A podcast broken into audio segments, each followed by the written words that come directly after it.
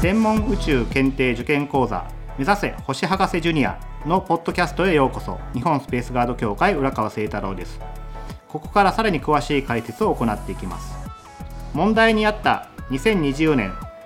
12月に小惑星リュウグウのサンプルを持って地球に帰ってきた探査機の名前は何か。で正解はハイブサ2でしたね。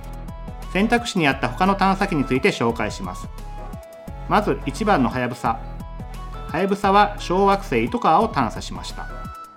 小惑星糸川もリュウグウと同様に地球接近天体解説にもあったように NEO と呼ばれる天体です。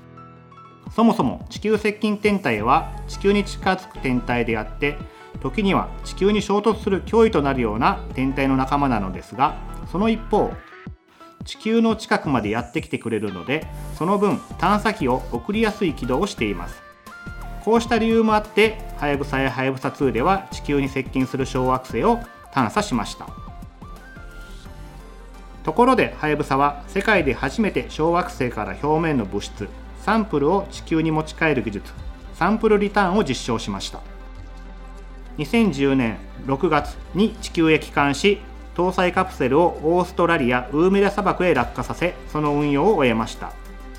地球に持ち帰ったサンプルは地球上で分析が行われ小惑星の形成過程を考える上での新しい知見をもたらしました。特に糸川は S 型小惑星と呼ばれる岩石物質。もう少し詳しく言うと普通コンドライト隕石と同様な物質でできた小惑星と考えられていたのですがその確たる証拠がありませんでした。サンプルを分析した結果サンプルは確かに普通コンドライト隕石と同様なものであり糸川が岩石物質でできた小惑星であることを確認できました。はやぶさ2では糸川と違ったタイプの小惑星を訪れようとしました。選ばれたのは C 型小惑星リュウグウでした。C 型小惑星も岩石物質ではあるのですが成分として炭素を多く含んだような物質。もう少し詳しく言うと炭素質コンドライトという隕石と同様の物質でできた小惑星であると考えられています。ちなみに地球接近天体の中に C 型小惑星はとても少ないです。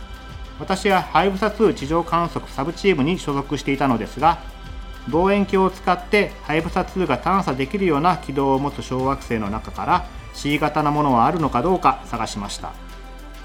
チーム一丸でようやく見つけたのがリュウグウだったのです。C 型小惑星が見つかって本当に良かったです。はやぶさ2は2018年6月にリュウグウに到着。2019年に2回のタッチダウンによってサンプルを回収し2020年12月に無事に地球にサンプルが入ったカプセルを届けました。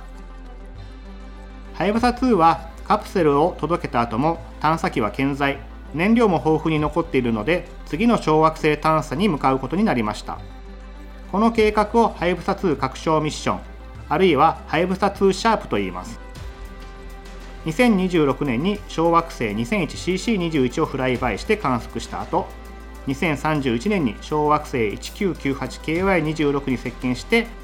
観測を行うことが計画されています。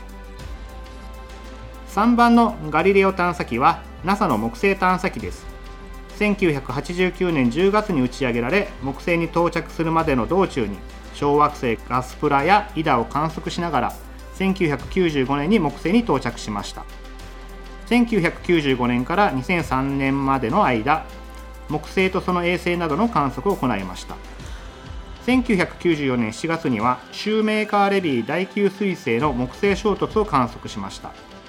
シューメーカーレビー第9彗星とは1993年に発見された彗星なのですが軌道を分析した結果この彗星が1994年7月に木星に衝突することが分かったのです。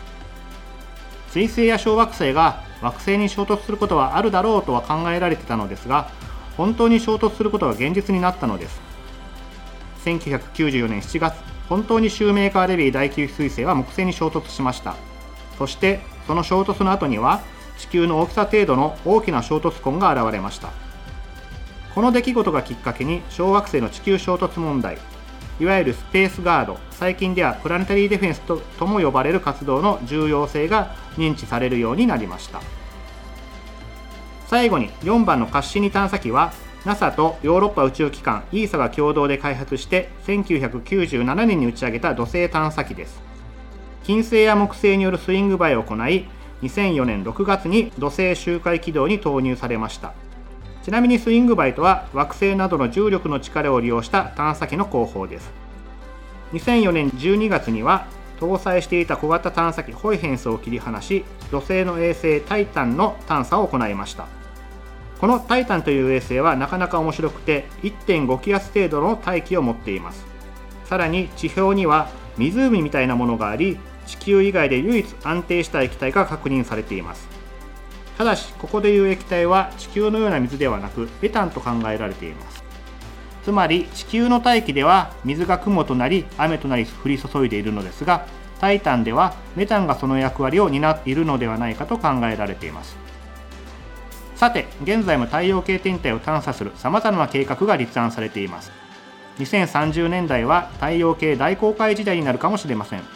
この放送を聞いている学生の皆さんにはぜひ探査計画に携わるような研究者となってほしいものです。以上解説は日本スペースガード協会浦川誠太郎でした。